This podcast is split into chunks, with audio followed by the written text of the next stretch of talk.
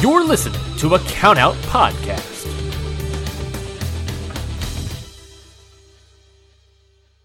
Say goodbye to your credit card rewards. Greedy corporate mega stores, led by Walmart and Target, are pushing for a law in Congress to take away your hard earned cash back and travel points to line their pockets. The Durbin Marshall credit card bill would enact harmful credit card routing mandates that would end credit card rewards as we know it. If you love your credit card rewards, tell your lawmakers hands off my rewards. Tell them to oppose the Durbin Marshall credit card bill.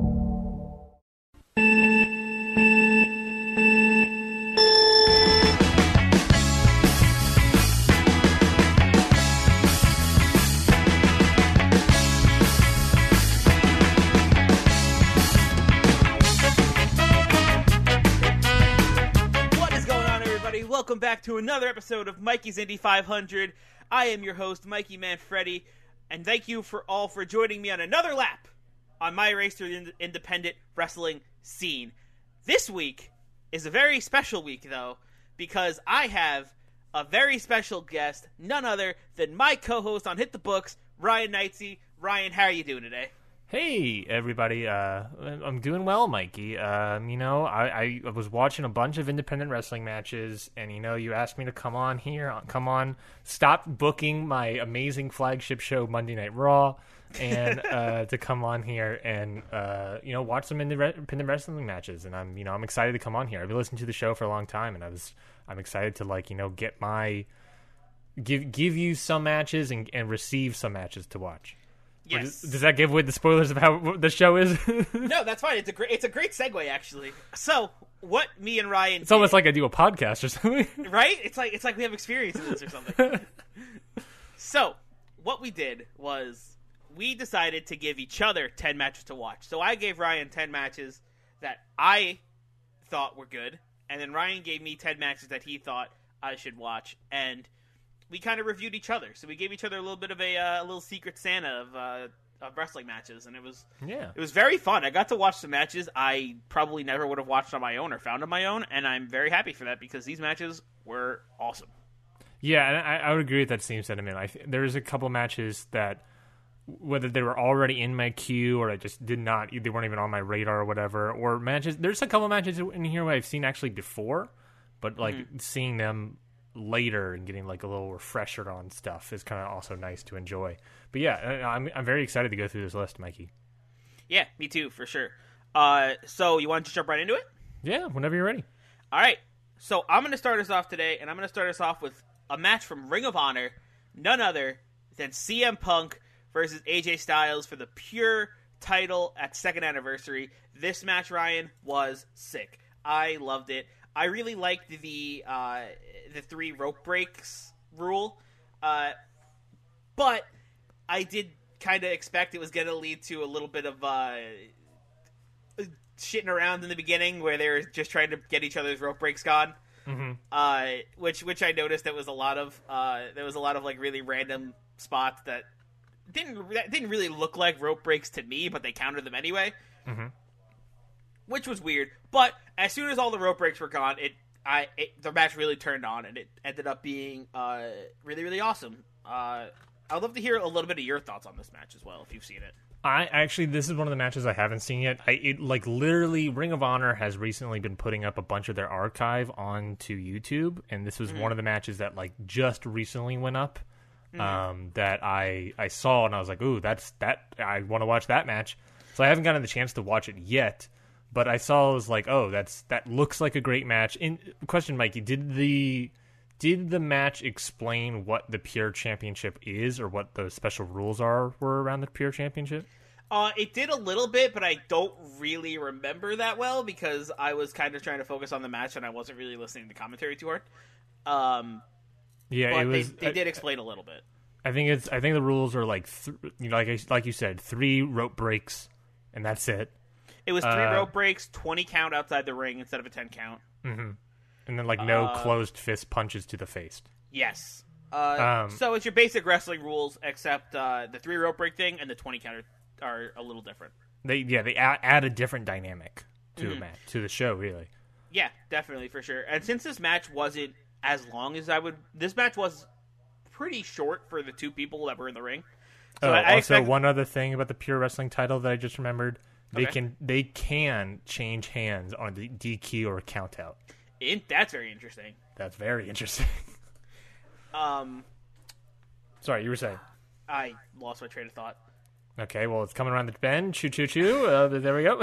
Okay, so uh, the three the three rope break thing is interesting, but it does since the match was shorter than I expected, it did add to uh, it, it did like I guess not add it took away from the whole match itself because like I said in the beginning, it was a lot of them kind of putting each other in weird holds and getting each other into weird situations where they had to rope break. I'm going to put it in quotes because there was a few that were a little iffy.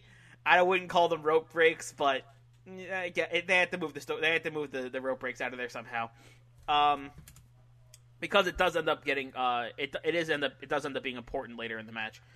Uh, that they're both out of rope breaks. Uh, but this match was great. It really felt like a fight. These two took it outside. They were there was great outside brawling, and I really liked it. I gave this match uh, four meatballs out of five. I was very much into it, and I think you'll love it too. Um, go watch it when you get the chance for sure. Did you are you so Ring of Honor? Not only are they adding a bunch of stuff to the archive, but they're well, they were planning to bring back the pure title uh, because Ring of Honor, you know, they after a little bit when they started trying to become more like a WWE sort of feeder sort of thing. Well, not feeder, but WWE sort of style, I guess. They got rid of the pure title. Um, I, th- I don't remember what the reasoning was. I think it was just because like maybe the rules were too confu- confusing, or just because let's just have a title.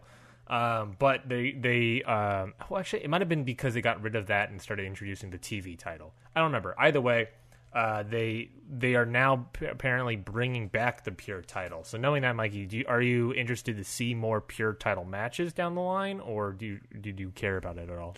No, I'm definitely interested in seeing more of the more of these pure title matches because of the different rules. I think it ad- adds a new a new dynamic to a wrestling match that I never would have expected before. Um, and I really I really do like the limited amount of rope breaks. I just wish in this match they were it, it seemed like they were definitely focused on just getting rid of the rope breaks as fast as possible so they can get on with the match in this one. Uh, but I feel like if it's done right and the pacing is really good of it, I think it could uh, lead to some big moments and it could be really sweet uh, when each only has three rope breaks because it, it won't keep leading to chicken shit heels just grabbing the ropes every time they're stuck in a hold. That makes sense. So yeah, I definitely am excited to see more of this. Like I said, four out of five meatballs, great match. Go watch it, free on YouTube.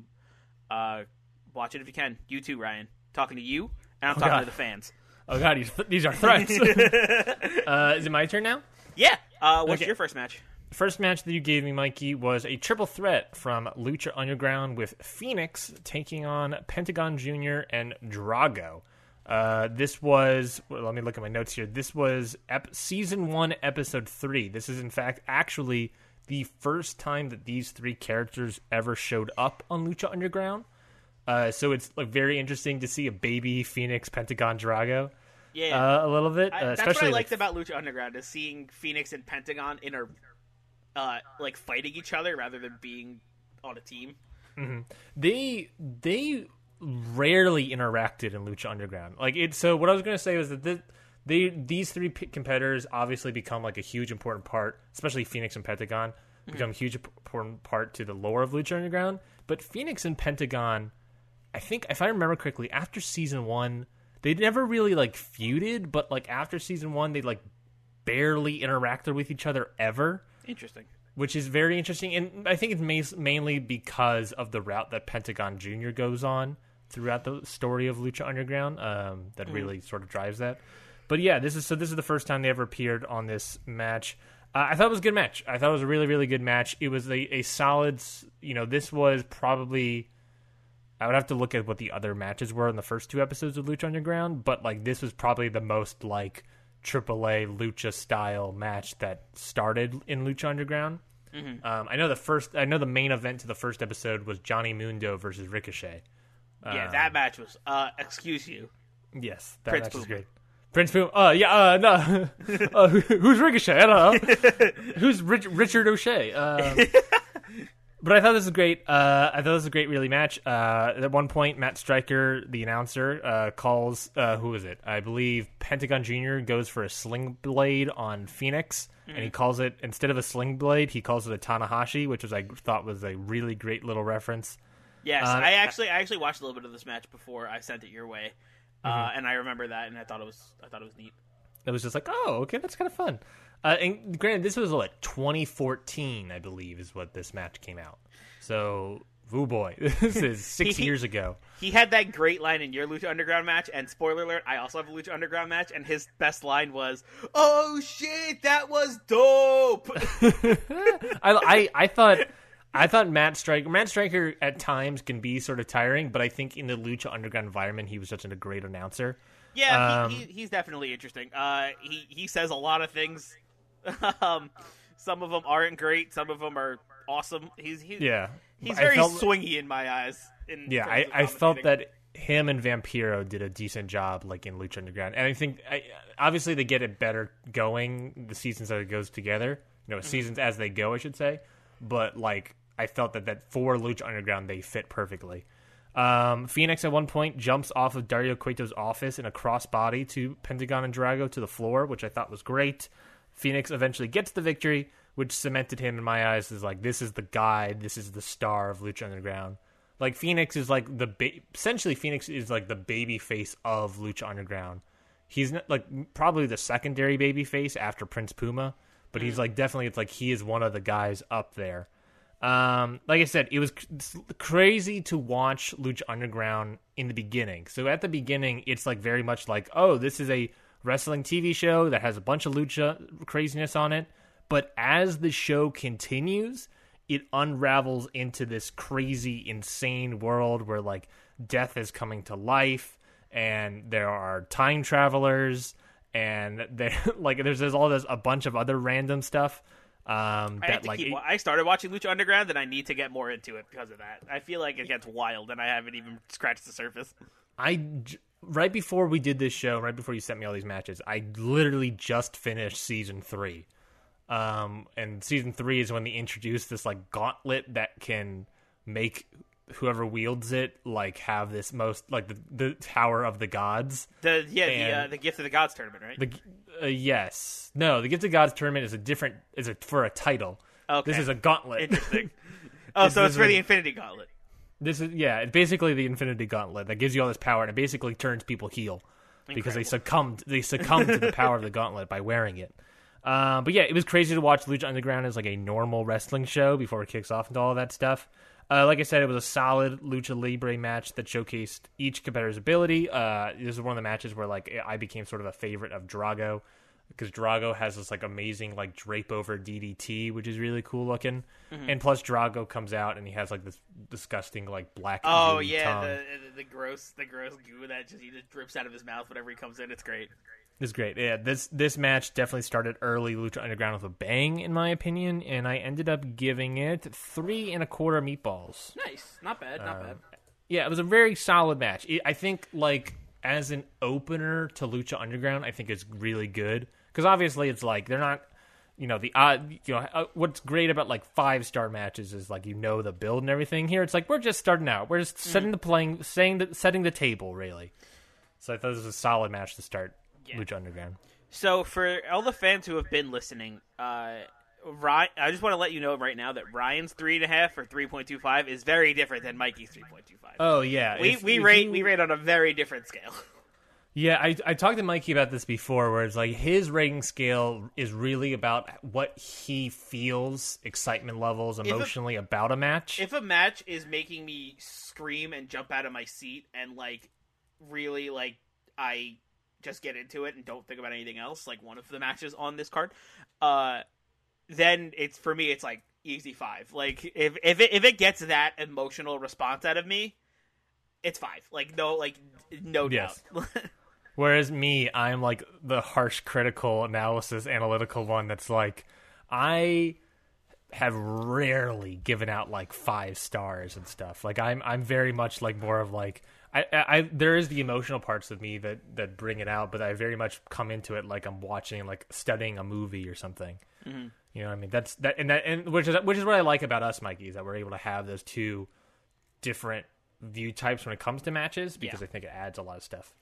I just like watching wrestling, and then if it makes me pop, I I go I I'm very in on the match. If and if I'm bored, then I give it a lower rating. Like uh, like Exactly. some matches, I find myself like like checking my phone a little bit, and I'm like, oh, yeah, about it. It's not into this one. But like, there's Oh, other no, matches have where I like have to like toss. I'm like, I, I I just I just can't focus on anything else. Oh, 100%. All right, so. Uh, before I move on to the next match, I forgot to say that in my first match, AJ Styles does pick up the victory over CM Punk in the end. Uh, Go on style. and winning the uh, p- the pure title. I think it was. Yes. Uh, so my my second match is a match from Stardom. It is Mayu Iwatani versus Kagetsu. Uh, this match was absolutely buck wild. These two were awesome. I love this. Uh, it was for the World of Stardom title match, so it was it was it definitely had that big fight feel. Um, and these two definitely put everything they had in this match. Uh, there was they were throwing literally like their entire playbooks just at each other throughout this whole match. Like they were beating each other with every move they knew, and it ruled. I loved every second of it. Uh, there was parts where I was like baffled, and it was when Kagetsu pulled out two different mists in the match. Mm-hmm. Two different colored mists. Two different colored mists throughout the match, and I was like, "How did you even? When did you? Huh? like, Yeah.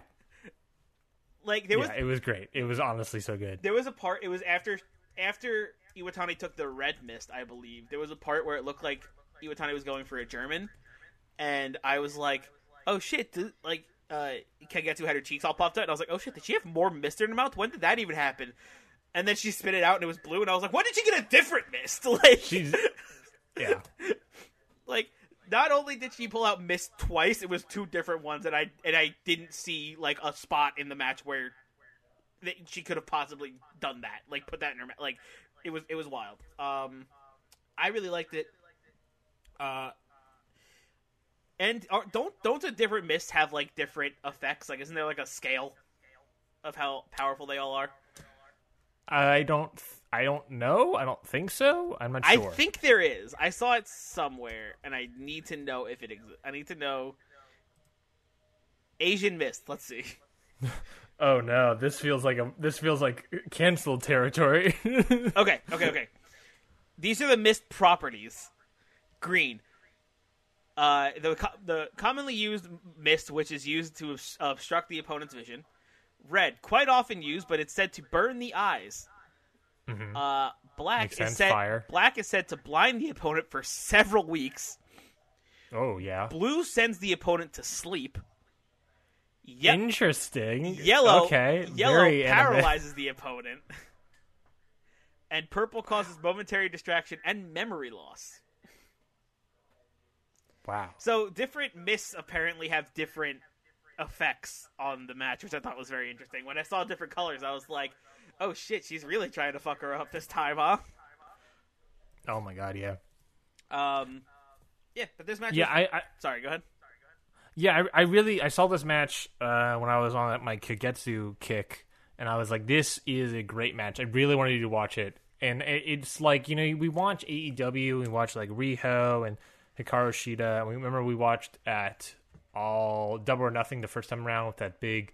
With that big Joshi six woman tag match, and it's like, oh yeah, this is awesome. Stardom many would argue is like the pinnacle of Joshi in Japan. Um, I mean, that's obviously an arguable point, so you can obviously disagree with me.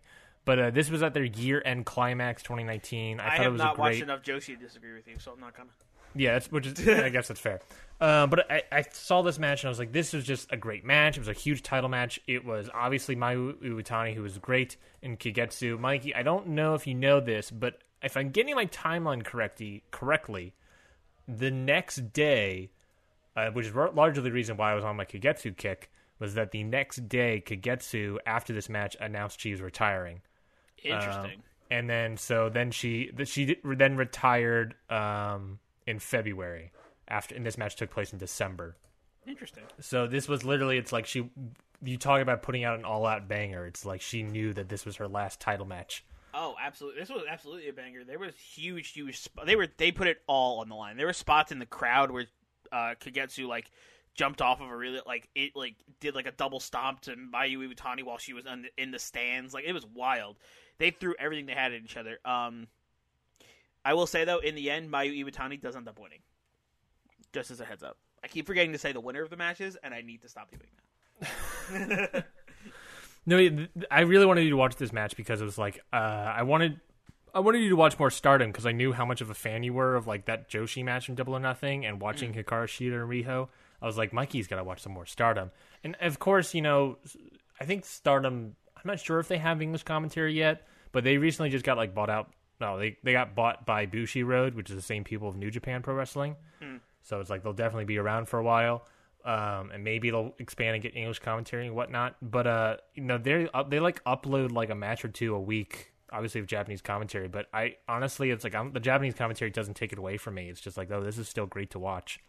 So I really wanted you to watch it because I was like, this is a fucking banger. So I watched this with Japanese sub with Jap with um with the Japanese commentary, and I tried to put subtitles on, and I auto translated the subtitles that were in Japanese, and it was it led to some very funny, uh, some very funny captions. Oh, that's that's awesome. I Uh, do want to I- I, do want to say, Mikey, like at the how Kagetsu went out is like I think she did her own show or her last match in Stardom. She did a gauntlet match where she faced every single wrestler in the company. Wild. Yes, it it is. And, and when I say the gauntlet match, how Stardom does in the gauntlet matches is like either it's like a one minute time limit, and if you, you know, if she even if she Kagetsu gets pinned, she still has the next person coming out. That's insane. Yeah, so it's like a great sort of like, oh man, this is great. yeah, that sounds awesome, and I would love to see that match as well. I was gonna say something, but I forgot what it was. So I'm just gonna give you my meatball rating on this match, which was a four and a half meatball match. Eh, no worries. Uh, four and a half meatball match. This match was awesome. I recommend you watch it. I need to get into more Joshi stuff because Joshi stuff is awesome, and I knew Ryan was going to suggest me Joshi matches. I knew it was going to happen. I knew at least one of these matches was going to be a Joshi match because Ryan loves Joshi wrestling. I, I really wanted to get a when I suggested matches to you, I really wanted to get like a huge like a like a huge sphere of wrestling. If Yeah, that makes sense. which you definitely did. Yeah, I yeah. I really wanted to get that huge like like scope of like this is what the world of independent wrestling has to mm. offer. For me, I tried to recommend you matches that I that I found interesting Mm-hmm. because I know that me and you uh, have very different preferences on what kind of matches we like. So, I wanted to give you matches that you some some matches that you may not shit, have looked at before, Mm-hmm. uh, or some matches that you probably wouldn't be interested in at like usually. And then I also gave you some matches in there that I knew you would definitely be interested in because you can have a little as a treat. Thank you. I think that's a great. I think that's a great transition for me to get into this next match. Which Oh, is absolutely. Jimmy Jimmy Lloyd versus Joey Janela social distancing match at GCW. Uh, I I knew as soon as as soon as we said we were doing this Secret Santa uh, exchange of matches, I knew for a fact immediately that I was giving you this one. I, I obviously I heard about this match and I was like, this is this is a wild, crazy match. I saw some gifs of it online, and I did not realize. I'm glad you sent it my way because I did not realize it was on YouTube for free. Oh, yeah. like I didn't. I thought it was just like, oh, you're gonna watch it. And I was like, oh no, it's free. Oh, then I'm definitely watching it now. I, I thought it was a good match. I you know I thought it was. You know, it, it, uh, what what did I write? I said it was hygienically clean, dumb fun. um, What, yeah, what's, the, like- what's the opposite of uh, Outlaw Mud Show? I was like, this this match took advantage of a very weird time, obviously, to you know to apply to a match. It was very GCW, where it's sort of like kick, taking the shit out of what's happening in the world right now, and just being like, you know what, fuck it, we'll do a match that has social distancing rules. And if you obvi- if you are under a rock or some reason, obviously that means is like they had to wrestle six feet apart, uh, which was enforced very heavily by the referee um, by taking out, a, I think, a ruler or something at some point. That's funny. Uh, you know, some solid, funny spots like the Canadian Destroyer and Lloyd putting himself through a door practically. Mm-hmm. Um, it, if you, like it was a previous match like the Invisible Man, Invisible Stan match where it's like it's all in do you mean do you mean Bryce Remsburg being a fucking star for Exactly. 15 minutes? exactly, but it's like that match where it's like you have you how do I say this? You watch the match and you have to immediately buy the conceit to be able to watch the match. In my opinion, That's that why I love that. That's part of the reason I love wrestling because you could do stupid shit like this and like it's just fun. It's just fun and it's funny and like you suspend your disbelief a little bit and then it's just it's just like it's like that amount of uh of bizarre wackiness Mhm. Um, mixed with like it really shows off like some of the athleticism of these guys, like some of the moves, like that Canadian destroyer. The the, the way they timed it and the It's way great. they both hit the move It's great. oh, basically perfectly without touching each other was awesome. Yeah, like I, like I said, like I think it there wrestling like it's one of those things where it's like you see the match card and you're like, oh, social distancing match, and in your head you're like, I know what social distancing is. Okay, I'm already in. you know what I mean? Like uh, or like, uh, and I think uh, that is maybe where you know going back to our other reviews. I think that's sort of like where like like the boneyard matches and like Firefly Funhouse matches are sort of like in rougher territories because it's like I have no idea what a boneyard match is. I have no idea what a Firefly Funhouse. So I have to figure out the conceit of the match as it's happening. Where here it's like social distancing. I know what social distancing is.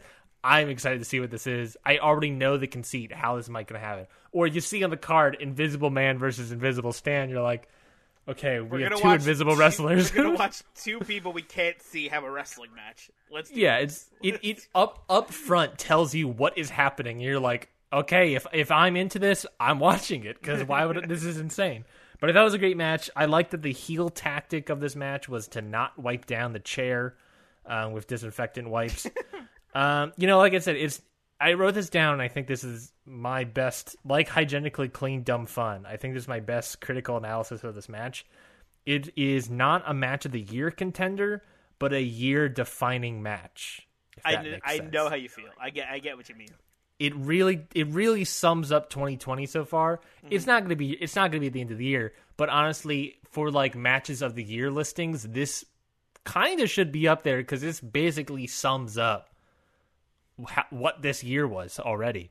Um, but uh, you know, I thought it was a good match. I you know I gave it three meatballs. I thought it was really fun. You know, like I said, it's not a match of the year contender, but it's you know it was very good. Yeah. Uh, I, I, I, it seems awesome, and I can't wait to watch the full thing. Oh, and I think I think I said it. Joey Janela picks the win. Does it matter who we keep saying? We keep both forgetting that who won the match. Does it really matter? Unless I guess it's important. I, I, don't guess know. not- I guess we both know, but I, I, I feel like for the fans it might be important. For the people maybe it's listening, it might be spoilers. Maybe it's maybe it'd be spoilers to give away You who know, the that's winner what I was worried about, but also I feel like to give an honest review of the match, I want to see who the winner is. I want people to know who the winner is, just to. I don't know. I don't know. That- that's true. I Yeah, guess, I guess if you don't want to know the winner, fast forward. Fast forward like a quick fifteen seconds. Yeah. Uh, all right. So my next match uh, is less fun and definitely way more serious. I have Allysin Kay versus Thunder Rosa uh, at NWA Hard Times for the NWA Women's Title. Uh, this match I literally just finished watching maybe 20 minutes ago. Uh, and it was great. Which G- Google did. We I I had the link to the match, and so I was trying to give it to Mikey, and I was like, "Man, Google does not want me to give you give you my login." no, Google is not a fan of me logging in New Jersey. Yeah, they were very upset about this. Google's like, "What? No, this? How are they still pass, getting all through our, our verification method?" So this match Anyways. was this match was awesome. Uh, I really like both of these two, and I did watch. I I did want to see more Thunder Rosa matches, so I'm glad you sent this to me because the last Thunder Rosa match I watched was a little disappointing. Um, and I knew, I knew from tweets and from clips and from like from whatever sources that I know she could be very good. So I was very excited to see a very good Thunder Rosa match, and this absolutely delivered.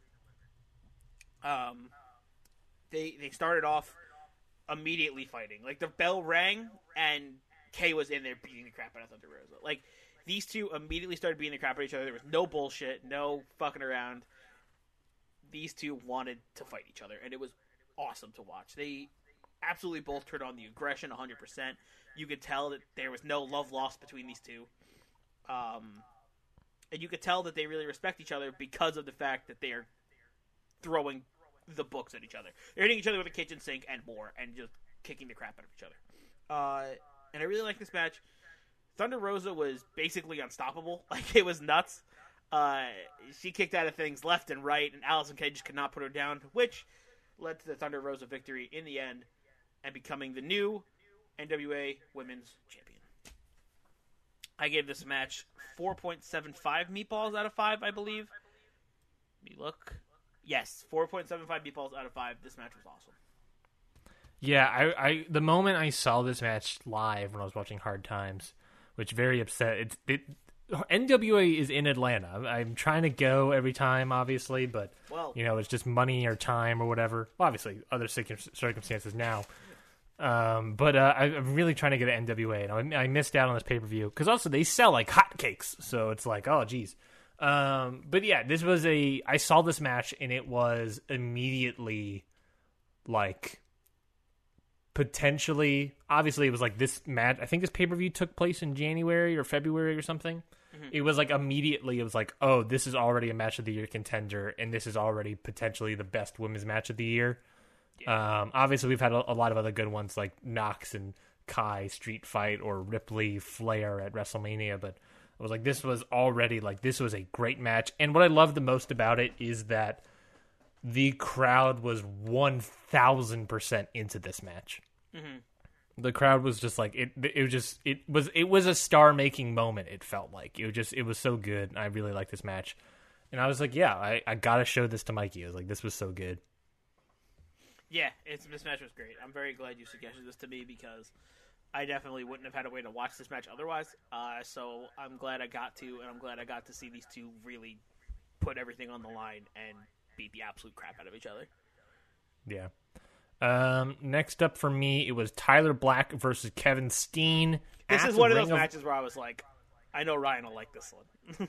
This is a Ring of Honor Salvation in 2010. Uh, I, I also am convinced, Mikey, that you saw the thumbnail for this match and was like, "Yup." oh, I saw these two. I saw these two in a match, and I was like, right after their WrestleMania match, perfect. Yeah, I was like, "This is perfect." It, it just came out of Ring of Honor. Like I said, the the, the backlog of stuff. Um, this was a bloody war, and you can obviously tell by the thumbnail where it's like they both have bloody faces. Uh, you know, Steen at one point throws uh, Tyler Black off the top rope into the guardrail, which busts Black's like clean open. Um, and then later, Black does a double stomp through a table to Owens, which somehow busts him open. I don't know. Owens went through the table on his back, and he came up with a bloody face. And I was like, Owens, how'd you? I was like, how'd you cut yourself, bud? Splinter when he when he went through the table, a splinter went up and just like sliced his forehead open. It was it was nasty. Uh, Black ends up winning using uh, Kevin Steen's finisher move. Actually, Black ended up winning with using the uh, sharpshooter. Ooh, Uh, and it was a very it was a very reminiscent image of, and I imagine this is what they were going for, of the uh, Bret Hart Steve Austin image, where it's you know the sharpshooter on Steve Austin with Steve Austin like mask, yeah. the crimson mask yeah. Obviously it wasn't like a double turn like that match was um, but it was still a great match. Lots of high impact moves that really showcased the pure talent of both these guys and you could easily see watching this that they were on the path to be great stars in WWE down the line um, and it's just like oh yeah these guys they're you know they're tailor made for WWE once once they you know get more experience under their belt and whatnot. Uh, yeah, it was just the- you know it was a very simple story that was told great. I, it was I have no bigger. It was just it was such a great match. Like I watched it, I was like you got to watch it. I give it four and a quarter meatballs. Yeah. I thought it was I, I it was. Did I say it was my the best match I watched? Yeah, it was. I said it was the best match I watched that you gave me. It was it was so good. Like it was such a good match. Uh, as a fan of Kevin Steen, I highly recommend this match to you because it, it was so good. But um, yeah, I mean, I there's nothing more I can say. It was just like it was. There's nothing. It was nothing flashy about it. It was just a great story. It, that's all really was, and it was. You know, I, I loved it. I love this match. I knew you would. That's why I had, I had to send it your way because I knew you would like it. Mm-hmm. All right. Uh, so my next match is from uh, OTT, and we have Timothy Thatcher versus Minoru Suzuki at fourth year anniversary. This match was so very much Ryan Knightsy.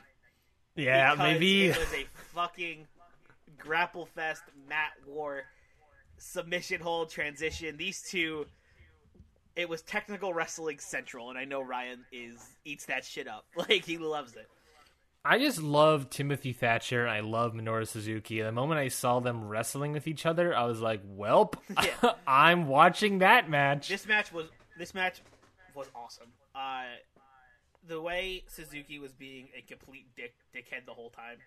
Uh, the best is when they were on the outside at one point, and Suzuki was there was a spot where Suzuki was distracting, quote unquote, the ref, where he was just like, "Look over there," and the ref turned around and he threw a chair at Timothy Thatcher. that was great. Um, but yeah, uh, other other than like some some uh, some outside spots, this was like a this was a, a mat fight through and through. These two were just trying to put each other into mission holds basically the whole time, and then when they weren't, they were punching the shit out of each other. It felt like it almost felt like an MMA match in that sense, where they were just beating the crap out of each other and trying to get each other to tap out.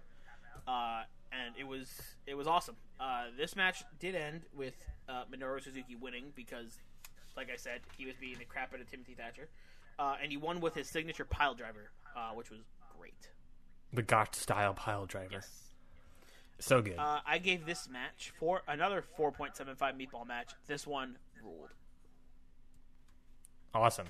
Awesome. Well, next up, I had you gave me Gay Tanic Panic.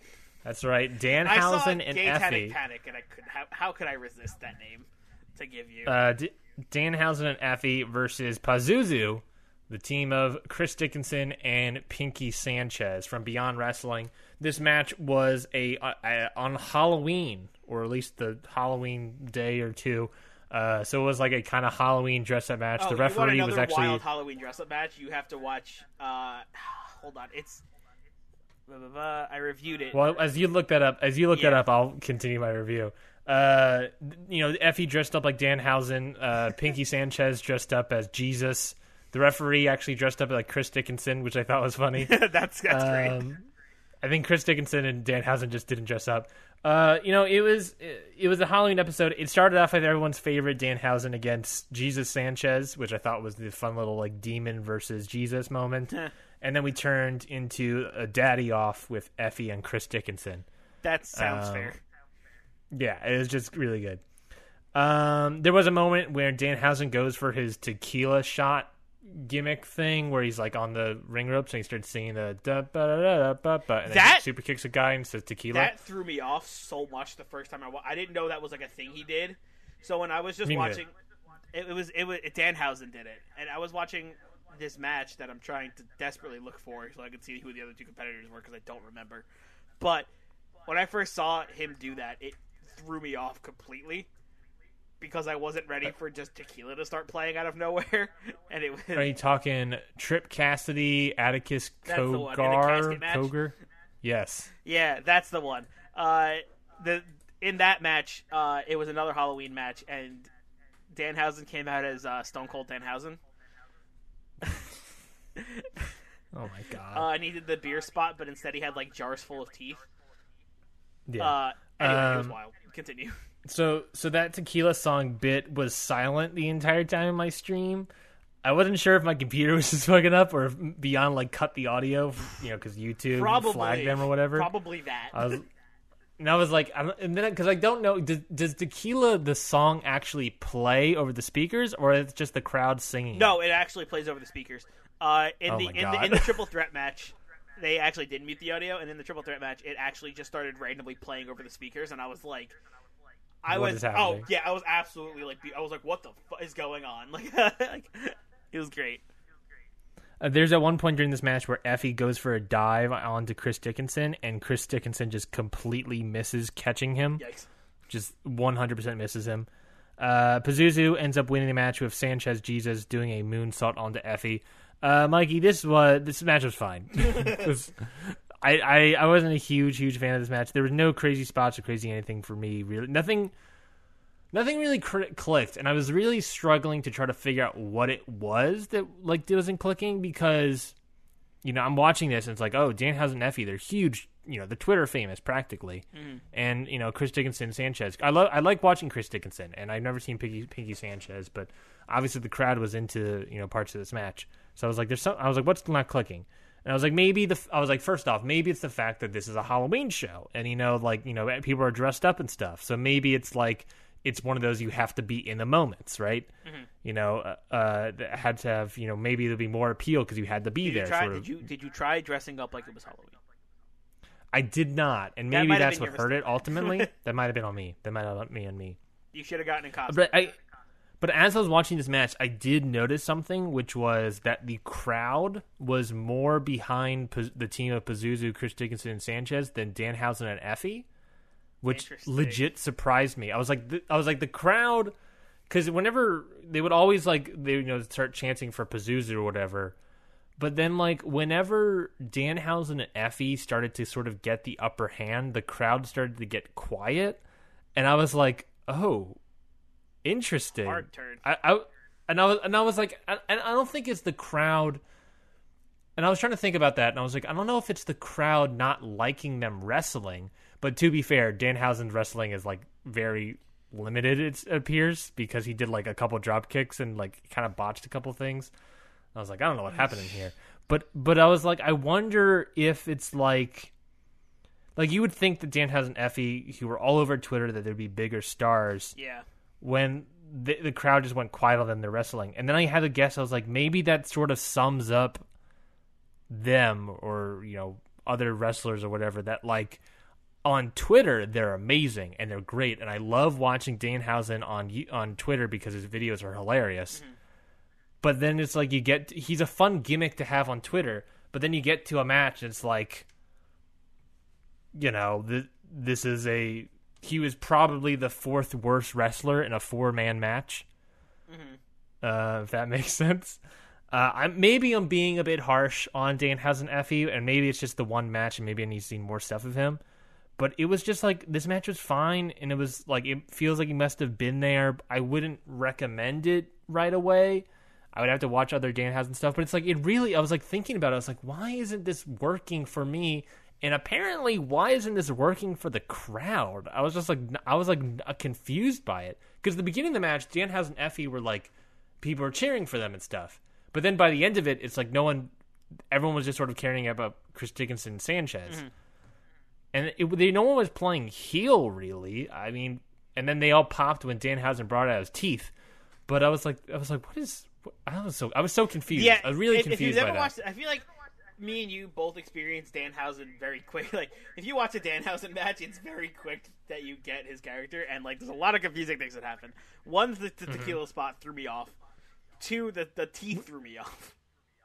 but it's like it's very confusing. It's just like the tequila bit. It's like this is such like a meme sort of like Twitter bit that it's just like that was fun, but like I, I don't know, like I don't know. It was it felt different. I don't know. It, it was something something wasn't clicking, and I'm very confused, and I was very like, and that's what I got out of this match was just like, why aren't they working in like a live wrestling environment? But it, it, this was I didn't really like this match too much. I gave it one and three quarters meatballs. I was very low on it. It was just sort of like, ah, man, I don't like it. Just never clicked, and like the crowd wasn't into it. So I was like, there's something's about this. Is like I'm not sure. Maybe maybe I'm losing it. Maybe I'm being too harsh. But I don't know. I was just I was very confused by what, what I was watching. I guess. Yeah. All right. So for my next match, uh, we are going to jump into one of the probably, if not the most absolutely insane six man tag team matches I've ever seen in my entire life. We have the team of Do Fixer versus Blood Generation from Ring of Honor, Dragon Gate at Supercard of at the first ever Supercard of Honor. I wrote I wrote Dragon Gate in parentheses because this is like a Dragon Gate ma- six man match that they had at Supercard of Yeah, Honor. so it, it was So was at like- Ring of was like, Honor. it took was place in Ring of Honor. Well, really, it's Dragon Gate. yeah. Um, this match was insane. This match was absolutely insane. These these two, te- I, I every time I thought it was over, it went on for another 15 minutes. Like it, it felt like this match felt like it went on for 2 hours. It was so Mhm. so good. Uh and the pacing was insane. It never gave you a second to breathe. Every time you thought stuff was going to slow down, something buck wild just off the wall happens and everything speeds up again and all of a sudden everyone's in the ring throwing throwing the most bonkers moves I've ever seen in each other. Uh it, it was great. I this this was the match where I knew probably halfway through that I was like, it's gonna be five. It's gonna be five meatballs, like easy, because I was popping. I was like, what? How is this not over yet? Like like every every there were so many spots that could have been the finish, but weren't, and I wasn't ready. I wasn't ready for the insanity that was this match. Uh, I, I honestly, when the, the the chance the chance of fight forever came to my mind, because I literally thought that was what was going to happen. I thought this match was going to Yeah. last an eternity, because It's like they don't have any, they don't have any finishers. They, all their finishers are locked, so they're just gonna keep wrestling. yeah, like it just it it felt like that. It felt like a match in 2K where you had the finishers set to like slow, so you just have to keep beating the fuck out of each other for like 45 minutes before you could do literally anything to finish the match. Uh, it was awesome. This match wildly does end though. Uh, unexpectedly, unexpectedly, it came to an end. Uh, and Do Fixer ended up winning. Ryan, this was like I said, this was probably the most insane. Is the most insane tag team match I've ever seen. Period, six man or, or otherwise. Like, I, I needed. I remember watching this match, and then before going on to the next one to keep going, I had to take. I'd take like 10, 15 minutes just to cool down.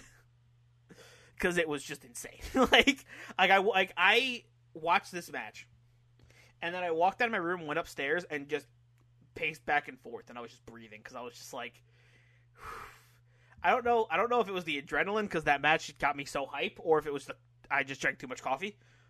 But uh, either way, I this match just, it, it blew my mind. Yeah, yeah. This match was insane to Uh, watch. I gave this one the six meatballs. We got the extra one tacked on. We're going over five today. This is the best match I watched uh, out of the ones you sent me, and it absolutely blew me away. Yeah, no, this was. I heard about this match. I haven't. I have not seen it. But I'm 100 Oh was my planning god, Ryan, it. you you have to People you said- have to watch it as soon as you can. This match is absolutely it, it's mind-boggling how insane it is. I've been told that this match was a must watch, and I was like, well, I'm gonna have Matchy, Mikey watch it. I, this was apparently, as if I remember the history at all complete correctly, this was one of the first like Dragon Gate style six man matches that took place at like WrestleMania weekend, because obviously Supercard of Honor and whatnot. Um, that like this was the biggest thing that many people were looking forward to like every weekend for WrestleMania for a long time. Obviously that changed when Dragon Gate and Shimmer and all that stuff sold out, but it was like this was like this became the mold. And then you have later six man matches that are like you got Ricochet and Johnny Gargano in them, and it's just like these type of six man matches happening. It's just like, oh my god, they're killer. Also, fun fact: in this match, the rules are that tags aren't necessary. Re- oh, really? Yes. Uh, one of the things they they hype up in the beginning is that they don't to get in the match. They don't need to tag each other. They can, and sometimes they do, but they don't have to. Which is Really? very, That's which great. makes for some very interesting chaos. That's great. Honestly, I love that. It's it's so kind of buck wild. That's awesome. Um, okay, then I'll move on to my next match, which was Kimber Lee taking on AR Fox in Beyond Wrestling. So I actually have a reason Um, behind this match. The reason yes. behind this match is because I know you have been you've been talking a lot about AR Fox, and Mm-hmm. I know you like AR Fox, and I have been watching a lot of Kimber Lee, and I really like Oh. Kimber Lee. So Oh. I thought this was a good a good mixture of you and me in this match. This felt like a very. I, I, I didn't not look up. I forgot to. I'm planning on do it, but I did not look up when the uh, when this match took place. It looked like it was very early, like several years ago. So I don't exactly know. I can look it up later. But uh, this match was. It was a weird. Did you have you seen this no. match yet? It's a great thumbnail because the thumbnail is just Kimber Lee hitting AR Fox in the head of a steel chair. Oh yeah, I yeah. was like, oh, there we go. Um, it was a very weird, good match that I surprisingly liked a lot. Mm. Um, you know, it took place in this very dinky arena. Uh, but the match kicks off with some back and forth for a minute or two. It was literally like it starts off, they do a couple stuff, and then AR Fox runs out of the arena. Run not run, runs out of the arena. Runs out of the ring, grabs a chair. Then when the ref is like distracted, he comes up and kicks the referee in the back of the head, hits Kimber Lee with the chair, pins her, wins the match. That's that's the that's the match. And I was I was it was like I liked it because it was just like, what the? Oh, it just it was like the match still was like three minutes. It was just like AR Fox was like wrestling Kimber Lee. and was like, nah, fuck this. Grab a shield chair, hit her. And it was just it was just that energy of like, not I'm not right, wrestling I'm you. Hits the referee in the back, hits her with a steel chair, gets the referee over, pins her one two three, done. Um, but of course the Beyond Faithful uh, did not have a lot of it um, because uh, they then restarted the match. Okay. Uh, then the match continues as like a solid wrestling match. You know, it's with Fox as the dominant heel over Kimber Lee as the babyface underdog. Eventually, Kimber Lee has enough of AR Fox and hits him in the head with a chair, which the referee sees and results in a disqualification. Um, the crowd then chants, "This is bullshit." Yikes. Um, it was a solid and surprising match that definitely like woke me up. Like if if you were watching a bunch of wrestling matches and then you got to this one and you saw the AR Fox running out like a minute into the match, grab a steel chair and wins it, it's like what the? You like immediately wake up because you're like this is what this is great. What is happening? Um, it was you know the finish, the overall finish of like restarting and then Kimber Lee still loses to a chair shot DQ. That was kind of BS uh, because I was kind of thinking about it. I was like, it doesn't really get heat on Fox at all. It sort of gets heat on the promotion because the referee is the bad guy now, and also like the chance that people are chanting like restart the match again, um, which I which match I agree with. I think three. if they restart the because if you restarted the match again, it basically made it a two out of three falls match. Then you have Kimber Lee win, and she looks like an amazing star. I was like, I don't, I don't know why they didn't. If you want to see a match where Kimber Lee looks like an amazing star, if you are interested in more matches, I recommend Kimber Lee versus Drew Gulak. Oh yeah, it's on oh my, my list. God, dude, that match is amazing. That match is so good, and it puts Kimber Lee over. Like Gulak puts Kimber Lee over like a motherfucker. I believe Gulak trained Kimber Lee. Yes, I'm not 100 percent on that. Um, uh, also on uh, there was who I believe, and I was looking at the screen intently. I, I, I was listening to his voice. I believe Oni Lorcan was on commentary for this match, which was very weird, uh, and also yeah, and also disappointing because I think the commentary sucked. oh no! I was like, this commentary's bad. I love I love when I'm um, watching an indie, an, an, indie wrestling match and you just hear like some random wrestler that you know just on commentary. It's like, wait, what? What? Like I was watching uh, a match a couple weeks ago, uh, and I think Christopher Daniels was just randomly on commentary, and I was like, "What the hell?" I was watching the Adam Cole Bobby Fish like... match, and Christopher Daniels was on commentary. Yeah, I give this match two and three quarters meatballs. Uh, if they did, if they did like that third restart, or I guess the second restart, and had the third match, it probably would have exceeded three meatballs mm-hmm. for me. Um, and it, you know, especially if Kimber Lee wins, I was just like, it was so good uh, yeah, it just it like woke me up. Like I was like watching all these matches in a row, and I was like, okay, hold on, okay, okay. And the Kimber Lee AR Fox was just like, oh my god, what is it? What the match? The match is over, just like that. You hit her with a steel chair, and that's it. Uh, uh, yeah, I thought it was good. Awesome. Uh, my next match was is probably one of on my list. It's the most recent match uh, out of my matches, and it's yeah Will Ospreay versus Bea Priestley uh, from Wrestle Talk Screw Coronavirus event. I did watch this match, not live, but right after the event happened because I was at work when it was happening live. So when I came home, I immediately put it on. Mm-hmm. Uh, and I watched it again for the review. This match was just as awesome the second time around. Uh, these two absolutely kicked the snot out of each other. Uh, Ospreay was also being such a huge dickhead this whole match, and that made it great. Yeah. Because Bea Priestley was not having any of his shit any of this match, uh, and I thought that was wonderful. Uh, whenever he tried to be an asshole, Bea was like, "Nah, nah, nah, we're not doing this right now," and she kicked the crap out of him. I, I've learned that like when you're watching intergender matches, the the big real key to intergender matches is to have the male as the heel. yes, Like you really, it, it can't you can't both be faces, and obviously the male can't be the face. But it's like I, I have never seen. I don't think I've ever seen a, a intergender match where the, the the female was the heel and the male was the face. But it, they definitely work. I think emotionally better for people when the male is the heel and just beating down. so the there lady. is there is there is a little bit of a an issue I have with not not the heel face dynamic, but just in intergender matches in general, of Mhm. the woman being the underdog, just because Mm-hmm. she's a woman. I don't think that's cool. Uh, like in this match, in this match, it's not so prevalent because it's fucking Will Ospreay, one of the greatest wrestlers in the world. Like, no matter what Yeah. gender. So like, I kind of get it more here. But like, the stupid spots where like uh, whoever whoever it may be, where the woman tries to shoulder block the dude and he just no sells it. It's like, come on, do we need to do that? Like, do we need to do that Yeah. shit? Like, come on, can't we just Yeah. have like a normal ass wrestling match where a shoulder block fucking works? Like, it's not like Exactly. It's, just so annoying when like I hate I hate the stupid stuff like that. Do you feel like that happened It in did. this match? There, there, there was a, there was a point where exactly this happened where Bea Priestley was trying to hit shoulder blocks on Will Ospreay and he just no sold it, and then he hits her with one and she freaking like does she gets turned inside out and it's like come on really, like it's Bea Mm-hmm. Priestley and Will Ospreay, two of the greatest wrestlers period I like I have ever seen.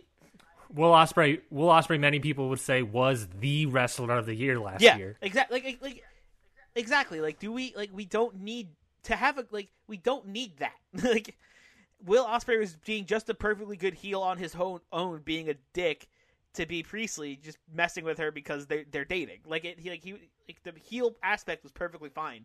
We don't need him no selling Bea's moves as well. I, I don't know. I I thought that was dumb, but like otherwise, this match was great. Yeah, I feel like for me, this match was sort of like, uh, it, uh, yeah. If you if you're gonna do that and have like Will Ospreay the male like no sell a little bit, I feel like the female should still should get the win. Yeah.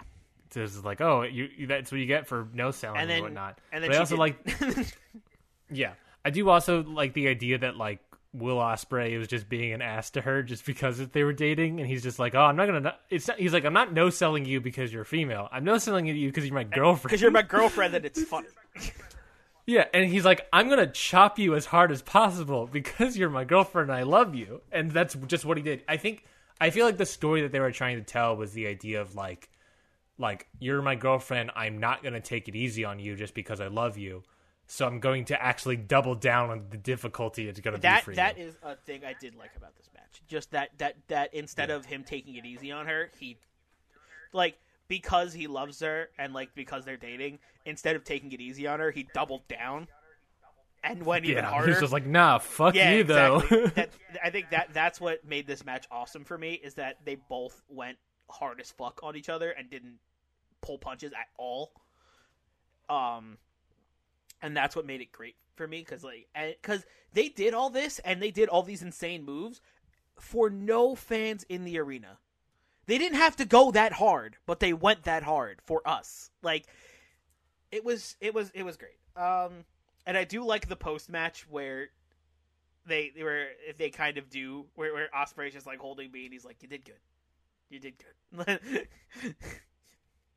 and and it, it just it, it was nice. It was a good match. Um, I really love. I really liked it. They absolutely beat the crap out of each other. Which, like I said, they didn't need to go that hard, but they did, and I appreciate that they did because this match turned out to be awesome. This match easily could have been. I think this match easily could have been bad if they did take it easy on each other and did go that route. But because they didn't, it was good. It was. It was. It ended up being a, a in my book a classic. yeah, I would agree with that. Um, well, let's keep, I guess, the. I was just about rating? to. Yeah, you Uh, th- this Oh, this match got four and a half meatballs out of me. This match was great. Well, then I'll keep the intergender train rolling and go into Ethan Page, Jordan Grace, Black Label Pro, Falls Count Anywhere for the Black Label Pro Championship. So I Mikey. gave you this match because I watched the I watched Ethan Page versus Jordan Grace, the match that led up to this Falls Count Anywhere match when Jordan Grace beat Ethan Page via countout after hitting with three suicide dives, and Jordan Grace ended up winning the match via countout, which led to this match of the Falls Count Anywhere. I think knowing that makes me like this match. Makes me like this match less. Interesting. and I'll explain why. Uh, Okay. This match was, I, I, I think it was a solid Falls Count Anywhere match. Of course, you know, it started out with this huge walk and brawl, which obviously I'm not like a huge fan of walk and brawls, but it ended up having the second half of it being very like nasty bumps into like these wooden boards that they said were doors. They 100% weren't doors. They were way too thin for to be doors. um, uh, Ethan Page ends up getting this match, and, and, I, and I, I was sort of so there's not much to say for me about this match. I thought the match was fine. I gave it two and a half because I was just sort of like, you know, it was a fine match. You know, I, it had the walk and hall. The first half was like, I'm not a huge fan of this. The, the walk and brawl didn't do like anything exciting.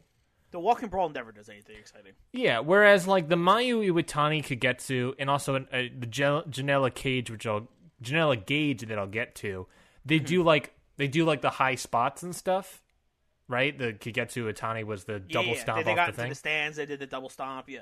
where it's like if you don't do something like that, then it's just like you're just throwing each other into the walls and whatnot, and it's like then you're then it's kind of boring. Um, but then the second half I thought was fun, so I gave it two and a half. But to go on t- to keep going on into the the men versus woman, not men versus woman, but intergender I guess match discussion that we were having is that after the match is where I got the real issues. So after the match, Ethan Page cut a face sort of company guy promo, which was weird because he was 100% the heel in this match. But whatever. Uh, and then he he then put over Jordynne Grace as the outstanding woman athlete that she is. Um, he said that uh, he was lucky in this win, where last le- last time they faced was like Jordynne definitely got the win over me, and that's on her. But like Mm-hmm. now knowing that that was the that was a countout victory, Yeah, I didn't Like, I- not a that, pin? That match, that match, it was good up until that point, and it was like, I was like, oh, really? A count out is how you're gonna do this? But it's like it's like oh he's like yeah Jordynne Jordynne beat me before and I was like but you now knowing it was a count out that beat you it's like well then you weren't really I mean it wasn't like a pin like a pin is def- definitive he was protected in that count out victory to a certain extent I don't think he was. Prote- I don't think he was protected. I think it was to lead up to this match. I think it was to set up for the false. That's true. Match. so then he goes in and talks about how he's like you know she's she he got lucky in this match and I this is the point I was slightly weirded out by this because without going into much detail and to avoid putting my foot into my mouth too much, I felt like it's one of those things that as a booker, it's one of those show don't tell moments. Mm-hmm. You know, don't tell me that she's a woman, a great athlete. Just show me that she is. Mm-hmm. And like you know, getting a pinfall over Ethan Page to win the championship would be great, but then doing like a count out victory and then just getting pinned and then that's it. like Yeah. at this pro- and this at this promo thing, he brings out like all of his guy friends and buddies and stuff afterwards. And it's just like, and he's like, "Yeah, Jordynne Grace, I got lucky." And it's like Jordynne Grace isn't there. like he's just set, he's just telling the audience that Jordynne Grace is great. I was like, she's not even there to like do to get the praise or anything. Interesting. Um, I, I don't know. I just all in all, it was a good match, worth the worth the view, but you know, it, when you're free, no rush, really. But yeah, it was just that sort of conversation where it's just like, show don't tell me, show show show me that these are great women athletes, and don't just tell me that they're great women athletes, especially by yourself and with a live mic, and don't have the other person there standing with you. Yeah, I probably will watch this match because I did watch the setup to this match, so I probably will end up watching this one just to see the blow off. But uh, yeah, I'll take my time, I guess. Yeah, it, it's not like don't rush to see it. It's not like the Do Fixer Blood generation like rush to see it. You you have to rush. to that. like as soon as we're done with this call, go watch that match. That's fair. That's fair. All right. So my next match uh, was from Evolve, and it was Austin Theory versus Darby Allin uh, from Evolve 121. This match ruled. This match was good. I love Darby Allin. I have never seen Austin Theory up until now. Uh, so that was cool. A definitely a cool introduction to Austin Theory. Which to say, you said in a WrestleMania preview that you've never seen an Austin Theory match, and then when you when you told me about this, I was like, well, I'm giving him this match. I'm giving him Theory Yeah, Darby. because we, we were going to see an Austin Theory match if Wrestle if WrestleMania week happened. That's true. Uh, still pissed. were we I, was were he we- on a card? I thought he was. I don't remember. I would have to check. Maybe, maybe, maybe. I don't know. Um, this match was awesome. These two, just it, it was it was offense, offense, offense. Like like they, it was Darby, then it was Theory, then it was Darby, then it was Theory, and these two were just it, it, beating beating each other up. Like it, it was like it was a fight. It wasn't a match. It was a fight. Like these two were fighting. Yeah. Um, and I'm pretty sure Darby Allin is like indestructible as a human being. Like, I feel like his bones are just like. I feel like I feel like they some someone went like Darby broke a bone one time, and then the doctors like secretly replaced all of his bones with steel. Like, yeah, I don't know what it is. That this guy is just so but he good. he does wild shit, and it feels like wow, he should have broken every fucking bone in his body with that one, and he just gets up and keeps going on the match. It's wild. It is wild how much punishment Darby Allin can take. It, Mm-hmm. It's it's insane. Um, I guess that's why he's relentless, right? Uh, but uh, in the end, uh, Theory does win. Uh, after Darby does get a after uh, Theory gets a one count on Darby, which was awesome. Uh, I think even though Darby lost this match, he came out a star. He looked great. Darby put on an amazing show, and so did Austin Theory. They both came out looking amazing. I do um, want to say because I, we may be remiss in saying it. This what this match was for the Evolve title. Yes, it was for the, it was for uh, Austin Theory's Evolve title. I almost forgot about that, but which Austin Theory does retain uh, when he beats Darby. And like I said, this match made them both look like stars. They both came out of this match better, I think, and I really found a respect, a, a bigger respect for both of them. Uh, I I gave this one four meatballs out of five. It was great. Yeah, this was a great match. I, I knew I wanted to show this to you. Uh, moving on, Orange Cassidy, Kylie Rae, Beyond Wrestling. You gave me this match. I gave you this one because it's so it's so Mikey. It This is the the most epitome of Mikey Mike. match on this card. Like, there's nothing more me than Kylie Rae versus Orange Cassidy. I saw that. I have seen this match before. I haven't seen this match in maybe like a year or two. Like, I'm trying to remember. I haven't seen this match in forever. I originally wasn't going to give you this match because I absolutely was like, oh, I had to have reviewed this one already. I had to have done this for Mikey's Indy 500 already. And then I Mm-hmm. looked through and I didn't, and I was like, what? What?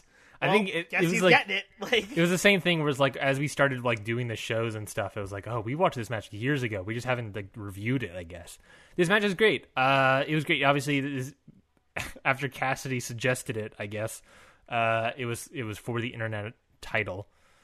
Um, it was a really good match. Uh, it started, of course, with some comedy at the beginning, but then as the match went on, it got more and more competitive. Uh, while keeping its fun levels up, like it's still maintaining the idea like we're gonna have fun sometimes, but we're still we're going to get competitive. those are my favorite Orange Cassidy matches where there's still, where he can go hard as hell, but there's also still funny bits in between. It's it's not full comedy and it's not full serious because Orange Cassidy can almost never be full serious. Like It's even that, the it's that even nice, the, it's that nice mix. Even the David Starr match starts as a little bit of the comedy stuff. Oh yeah, Um, like that, like that introduction was i- incredible. Yeah.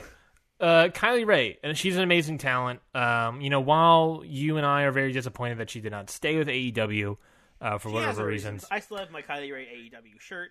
that's true. I think excited about it. I think moving to Impact full time was an amazing move for her. Uh, seeing that the women's division there is also amazing. Uh, you know, she can still take indie bookings and she can compete in intergender wrestling at Impact uh, on TV. So I was like, you know, that makes 100% sense for her. Um, uh, where, where, where- did I miss? I think. Um, uh, yeah. While watching this match, it's an, in others. She's obviously good at intergender wrestling, so it's you know go for it. Uh, Orange is Cat. good. Yeah, she's just good. Orange Cassidy, uh, and this is a weird. This stay with me here, Mikey. Orange Cassidy is someone I'll compare to an early Undertaker. Interesting. Explain. Um, you know, remember when Undertaker originally came out back in what was it, Survivor Series back in the day? You know, he comes out. He's you know they're both sort of slowly moving around the ring. Don't know what they're really going to do, and you know they're just sort of like doing their bit, their gimmick, and then literally at the drop of a hat, like just like that, they both can have the ability to just turn it on and just just just and just instantly destroy. Like instantly go into hmm. this thing of like you don't expect orange cassidy to do anything but when he does it's just like oh my god he could do all this stuff. And that was the same sort of idea with early undertaker. It's just he's slow moving you know like oh it's a dead guy or whatever. And then all of a sudden he keeps doing these like jumping dives at you and you know top rope and pile drivers and stuff and it's like oh my god this, who is this person I was like, they have the same sort of energy, which is very interesting that I made that connection. Uh, the match itself is great. I, like I said, I've seen it before, but I highly recommend any to any. I highly recommend it to anyone who gets the chance. This is uh, something I would say it's neither neither of their best matches, but it's still a great match. It's yeah, it's solid. yeah, it's not their best match. I did give it three and a quarter meatballs. Uh, it was it was good. It was you know it was a really good match. Like I said, um, you know they're just great talents. They're they're just really great talents. Oh yeah, for sure. And I like I would have liked to see them both thrive in AEW, but you know, True. here. And I'm and I'm glad where everyone ended up where they did, and everyone's happy where they are. Mm-hmm. So this next match, uh, we have another match from Black Label Pro, another Jordynne Grace match. Uh, interestingly, and it's Jordynne Grace versus Swoggle at uh, blah, blah, blah, at Dropkicks and Dragons. Uh, there is not much to say about this one, Ryan. Uh, this match was about five minutes long, and it consisted of Jordynne Grace body slamming two fans onto Swoggle, and then Jordynne Grace getting disqualified when Allie Kat interferes and kicks the shit out of Swoggle, and that's it. That's the match. There's nothing else. That's it. I that's the reason. So the reason I saw the reason I don't know if you remember this text message I sent you a little bit ago, but I sent you a text message out of the blue being like, I don't know what it is, but like every single time I watch a Black Label Pro match, I never like it. this was the match that that made me send that text message. That's fair. I was like, I saw this, I was like, dumb. This match I was like, I was like, okay, Swoggle and Jordynne Grace, whatever. And I'm watching. I was like, this is. They're like not. They're like trying to avoid taking bumps in wrestling. I was like, what the hell is this match? Yeah, uh, I, I gave this match one meatball. It, it wasn't it wasn't good. I don't recommend it. There was nothing exciting about it. Uh, like I said, there was no moves done. It was like Jordynne Grace body slammed two fans onto Swoggle, and that was the match. And then Allie Kat comes out and interferes, and there's nothing else to it.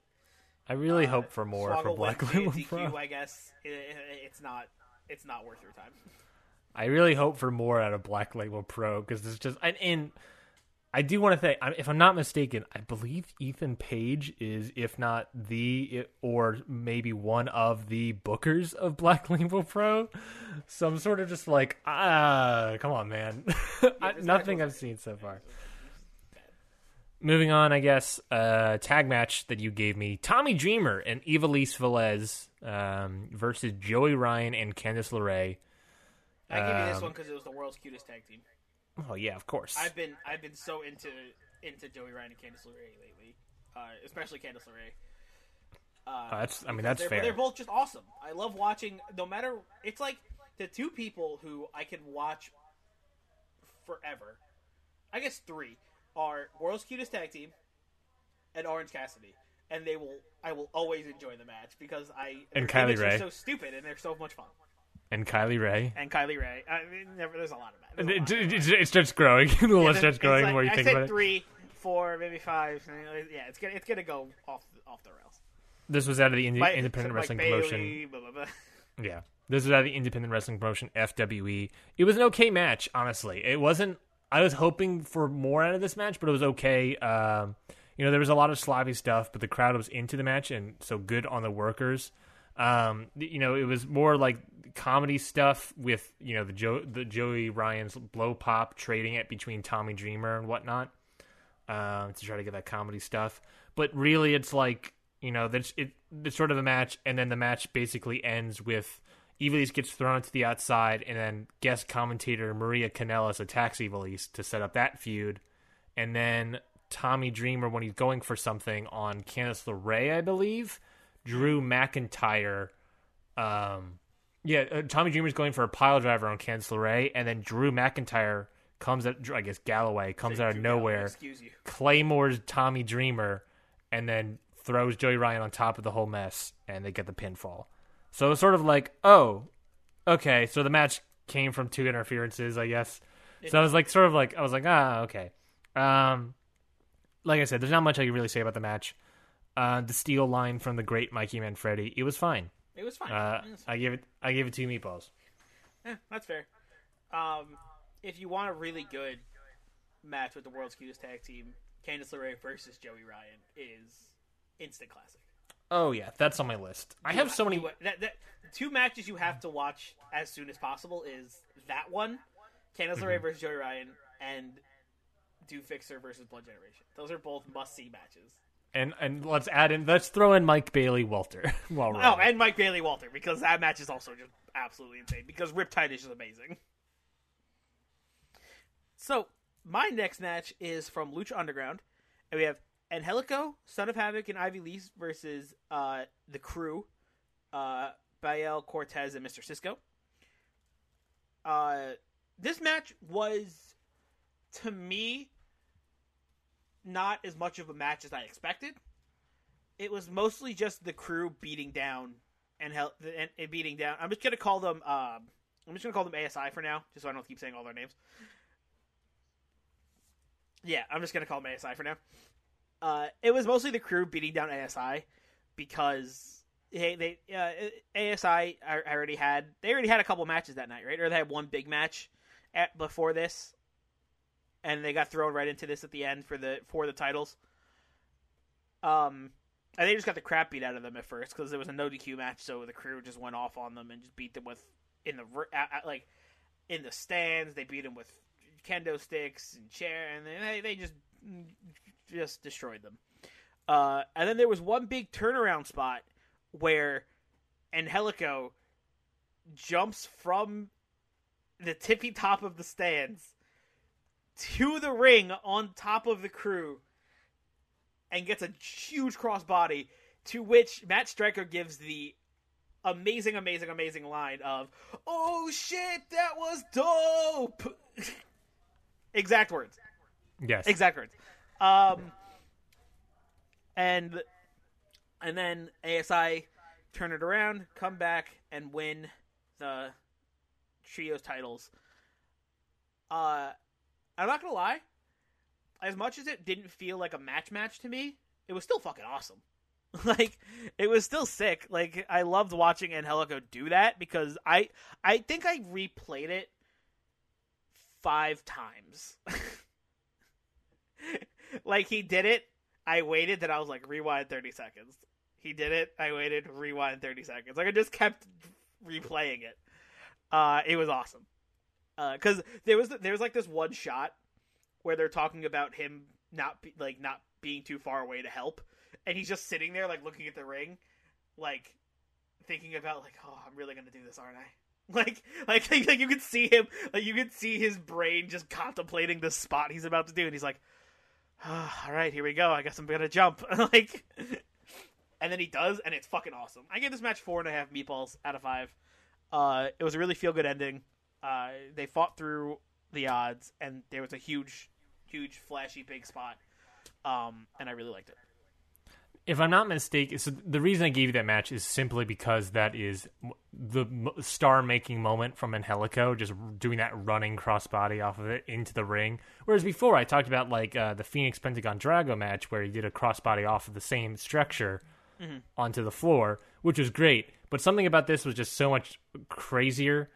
And if I'm not, so the, that was the first thing I wanted to see. And if I believe the second thing was that like the reason he went to go save Ivelisse in a sense was I believe Ivelisse hurt her ankle, Yeah, and I, that was a shoot hurt her ankle, like she actually like tore her ligaments or something. Oh, for real?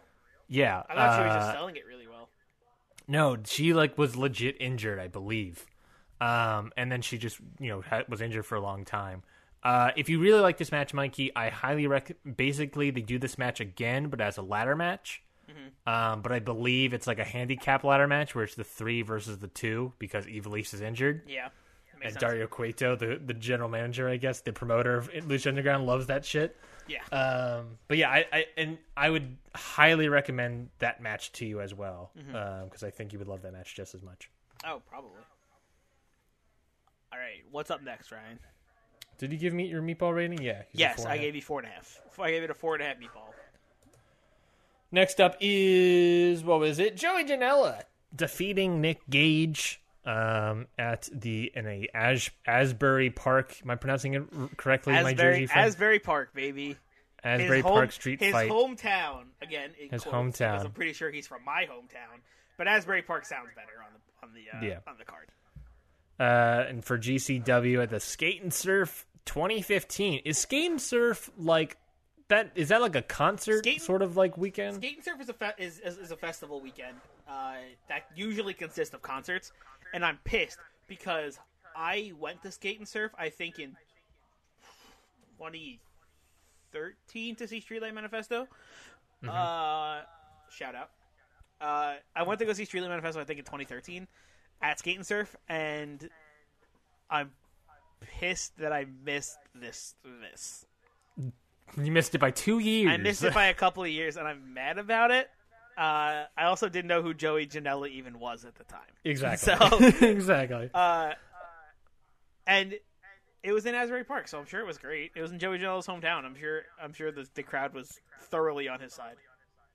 Yeah, this was a fun match. Uh, obviously, when you're at a festival like this and you are GCW, you're going to brawl around town, and that's exactly what they did. You know, so it was a brawl, walk and brawl, but like the Kagetsu Mayu Iwatani match a little bit. It's weird that we're drawing similarities between some of these matches, but like that match, it's like it's a walk and brawl, but they did like a cool spot at the beginning of it to get you hyped and keep that like hypeness throughout the rest of the walk and brawl so it doesn't like overstay its welcome. So getting to that point where you're jumping off the truck and doing a weird move, whatever I don't even know how to describe Janela's move, a splash uh, onto Gage, um, that you know that helped immensely. Um, it was a weird. It was, they did like a weird sort of like they kept saying it was like a lights out match, uh, which was you know for some reason it, it sort of took away the match a little bit because you know there were simply points where I couldn't see anything. Uh, because like you know the moment they get out of the ring, there's like no light. it's just like oh okay, um, yeah. So you know, it, but at that point once you get back the ring, it's just you know lots of bumps all over the place. This was of course a very young Joey Janela uh, you know, getting uh, victory over a apparently at this time an unpinned in GCW Nick Gage. So it was like it was Janelli, Janelli. It was Joey. It was Joey Janela sort of like cementing himself as the face of GCW. I would argue, and I argue that based solely on this one match and no other matches alone. But I would, yeah, he was the champion and he defended it against the unpinned man. So I was like, you know, that's perfect. That's what you need to do. But yeah, I believe I gave this a two and three quarters meatballs. Yeah, like it was a fun match. You know, it was a fun match to watch. Uh, there was, I think, what hurt it and what lowered the rating was just the fact that I can't see some of it, which is hard. You know, it sucks, but to, it's, yeah, it, it's tough. It's tough to knock it off, knock off someone's match. That's true. It's hard to knock off someone's match because of production issues, but like, hey, it's part of the enjoyment. Yeah. Okay. Uh, so I am gonna roll on to my last match of my ten matches, and that is uh, Young Bucks and Ibushi versus Mysterio, Bandido, and Phoenix at All In. Uh, this match was. This was awesome. How could it not be?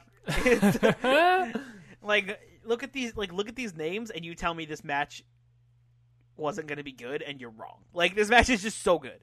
Uh, I love the Bucks. I love Phoenix. I love Mysterio. Bandido and Ibushi I haven't watched as much as the other handful, um, but they did their they they both did an awesome job in this match. Uh, Ibushi was great. The golden what was it the the Golden Elite. Uh, this match was just good. Uh, there was a huge pop when Ibushi and Mysterio stepped in the ring because I think they said it was the first time ever.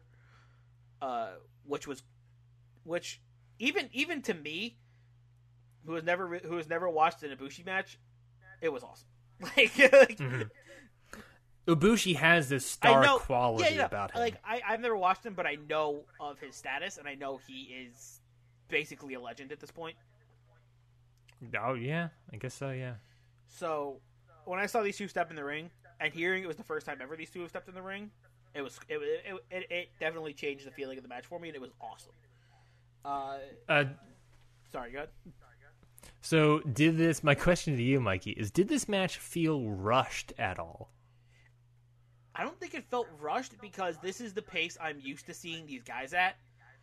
Especially Phoenix and the Bucks. I know they are they're both very much throw it all on the line and just keep doing spot spot spot spot spot and just keep the match going. Um, And what if I of- told? What if I told you? What if I told you that this match was originally supposed to have like five to ten more minutes, but because of an earlier match in the card, Young Bucks and all of them were like, "We only have like five minutes, five minutes to do this match," and they just went out there and were just like, "Spot, go, go, go, just do the thing." Do the I. I think I, I didn't I didn't feel like it was rushed at all. I just thought that was just the pacing of the match because, like I said, that to me that's not surprising because that's how the Bucks and that's how Phoenix and that's how these guys work. They work fast and they do spot spot spot spot spot spot spot, and it's Which you con- know, that says something about the guys. exactly says something about those people in the match. exactly for me. It didn't feel rushed and it didn't feel like it was supposed to be ten extra minutes longer. It just felt like another match where they were just like spot spot spot spot spot, and I was like, I was like, yeah, that's just how it is. That's just how they do. So like, I wasn't mad that this this was fast because they packed so much into it that even though it was a little fast, it was still awesome, and I still really liked it. Uh, I gave this one. Sorry, my sheet is being weird and I forgot. I gave this one 4.75 meatballs out of five. Uh, I I love this one. I, I thought it was great. It was it was definitely a super sick match. Um, where in the end, uh, the Bucks and Ibushi do t- pick up the victory. Yeah, it was great. Uh, I watched that and I was like, "Oh, this is so good." It was so good. Um, let's go to the last match you recomm- recommended me, Mikey. Um, it was Kenny Omega versus Bryan Danielson versus Tyler Black triple threat match in Ring of Honor at Ring of Honor Bound to Hate in 2008. Yeah, I saw this. I saw just the three people in this match, and I was like, "This." There was two matches in this. I was like, "I'm giving Ryan a lot of Mikey matches. I'm gonna throw in some Ryan matches because I know he'll love these." And it was this one, and it was Tyler Black, Kevin. This match, ironically enough, I believe I watched the day before you recommended this match to me. Really? I like I was like I just watched it the other day and I was just like and then you're like oh watch this match I was like well I already watched it one less match for me to It's it's funny Uh, that both of our last matches are the elite. Like, Yeah, the elite baby. Um, so yeah, th- I, this match was uh, it opened up with uh, obviously of Ring of Honor. They have you know their the rules of honor where you're supposed to shake hands with the competitor before the match and stuff. Um, easy way to figure out who the heels are. Uh, the match opens up. like this, and then they go yeah, and exactly. like brush their hair Uh, back. yes, I'm so glad you said what it was in this outside this In for this this audio audio, medium. medium. Um, so match the match opens with Omega shaking uh, both Bryan Danielson's hand and Tyler Black's hand, but B- Black and Danielson refuse to shake each other's hand, Interesting. um, which I thought was great. Uh, in fact, at one point, Tyler Black wanted Omega to help him beat up Bryan Danielson, um, which Omega shot down at first, but after a lo- uh, an individual lockup with Bryan Danielson, Omega was like, "Nope, changed his mind." He went to go help Black, but then Black immediately turned his back on o- on Omega and beat him down, which I thought was a great rookie moment for uh, Kenny Omega here, like in Ring of Honor at 2008. It was like, oh, that was a great. Yeah, he's the rookie guy, which you got to remember in this match. Kenny Omega is a rookie. You know, he's not the best bout I machine. mean, yeah, he was billed this as was twelve years ago. Like, Yes, he was billed as like, oh, this Canadian native. You know, he's getting a big opportunity for him to compete on this big stage against these guys. And it's like now looking back on it, it's like this is a huge matchup. That if this happened today, you would be like, what the, what, what? that it'd be insane. I'm about to say, imagine Uh, imagine this match, but Kenny Omega versus Daniel Bryan versus Seth Rollins. It would be insane. Uh, it was crazy to watch. It was great work by all three men. You know, like the handshake, Omega played the bridge between Black's high impact style and Danielson's technical experience. Uh, Danielson ended up getting the pin over um, uh, over Omega. Oh no, not the pin. Getting the win is what I meant to write over Omega by uh, repeated elbows to the neck, which ended up bust- busting open Omega's nose or something Big or mouth or something in the process, and then immediately put him into this finisher, the cattle mutilation. Um, it was a very very solid match. Uh, check it out when you get the chance. No real rush, but it's definitely one of those things. Is like you got you should check it out. Yeah, I definitely will. Um, Yeah, it was. What did I give it? I gave it uh, three and a quarter meatballs. Nice. Um, is as good as the triple threat at the beginning of the list you gave me, Mikey. We're tying it all the way, tie it all the way around. Where it's, it comes full circle, ladies and gentlemen. Full circle, man. We did that 100 percent on purpose. Yeah. It comes full circle, almost like a lap on a racetrack. Oh. Which to say that this this lap is all wrapped up, and we have gone through yet another one on Mikey's Indy 500. Thank you everyone for joining me, and thank you Ryan for being a guest on the show and having and having some fun with me reviewing some matches. Uh, getting closer to yeah, that thank 500 you so mark. much. Yeah, thank you so much for having me on, Mikey. It, this was a lot of fun, and I, I really like this sort of secret Stana, secret Stanta, Secret Stanta. uh, Secret Stanta. uh, uh, where you know that sort of this sort of thing about like you giving out matches to guests and stuff. I really like that. I really like that format a little bit. Um, it, yeah, this was fun. It was fun just talk shooting the shit about wrestling. We of all the booking and stuff that you and I do on Hit the Books, we don't get the chance to like just shoot the shit, talk about wrestling every once in a while. And I this was a great. I like this. This was this was a lot of yeah, fun. it was definitely awesome. Um, so, like I said, that wraps up for another lap of Mikey's Indy 500. Thank you all again for joining me. Send in your match suggestions uh, to at MikeyM133 on Twitter or at Hit the Books Pod on Twitter uh, using the hashtag HTB500. Send me your independent wrestling matches uh, for me to watch and review. And I, Ryan, I definitely want to have you back at some point because this was awesome. I love talking indie wrestling. Yeah, I would love to. shooting the shit. Um, Yeah, I would love to come back. I, I'm gonna, you know what? Since you're the special guest, I'm gonna send you the plug for our other show. Shoot it over your way. Oh yeah, sure, sure. Uh, yeah, uh, re- check out uh, Hit the Books if you're listening to this podcast. Um, you know that's on the same podcast feed. Um, check out Hit the Books. You know every Friday. You know Mikey and I actually just starting out. Mikey and I next Friday will be. You know last. Let me do this plug over.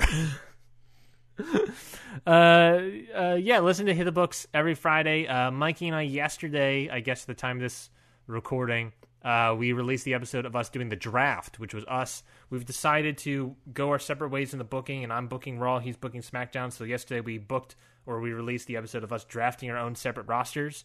And next week we will be doing the first episode of that those separate roster, those separate bookings, those separate drafting stuff. Um, so I highly recommend it. Uh, big, ex- I'm really excited about this new season of Hit the Books.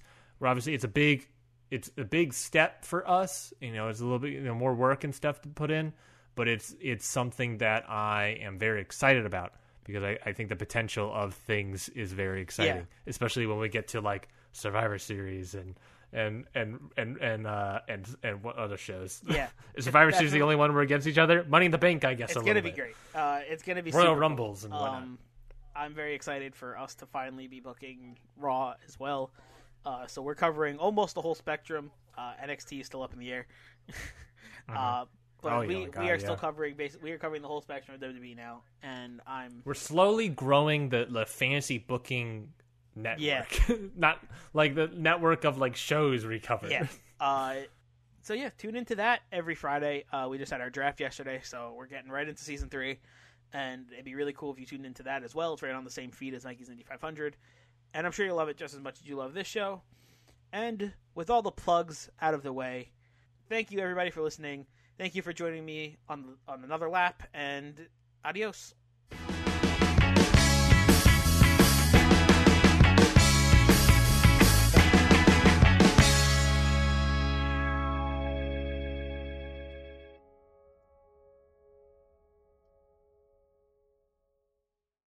Say goodbye to your credit card rewards. Greedy corporate mega stores, led by Walmart and Target, are pushing for a law in Congress to take away your hard earned cash back and travel points to line their pockets. The Durbin Marshall credit card bill would enact harmful credit card routing mandates that would end credit card rewards as we know it. If you love your credit card rewards, tell your lawmakers hands off my rewards. Tell them to oppose the Durbin Marshall credit card bill.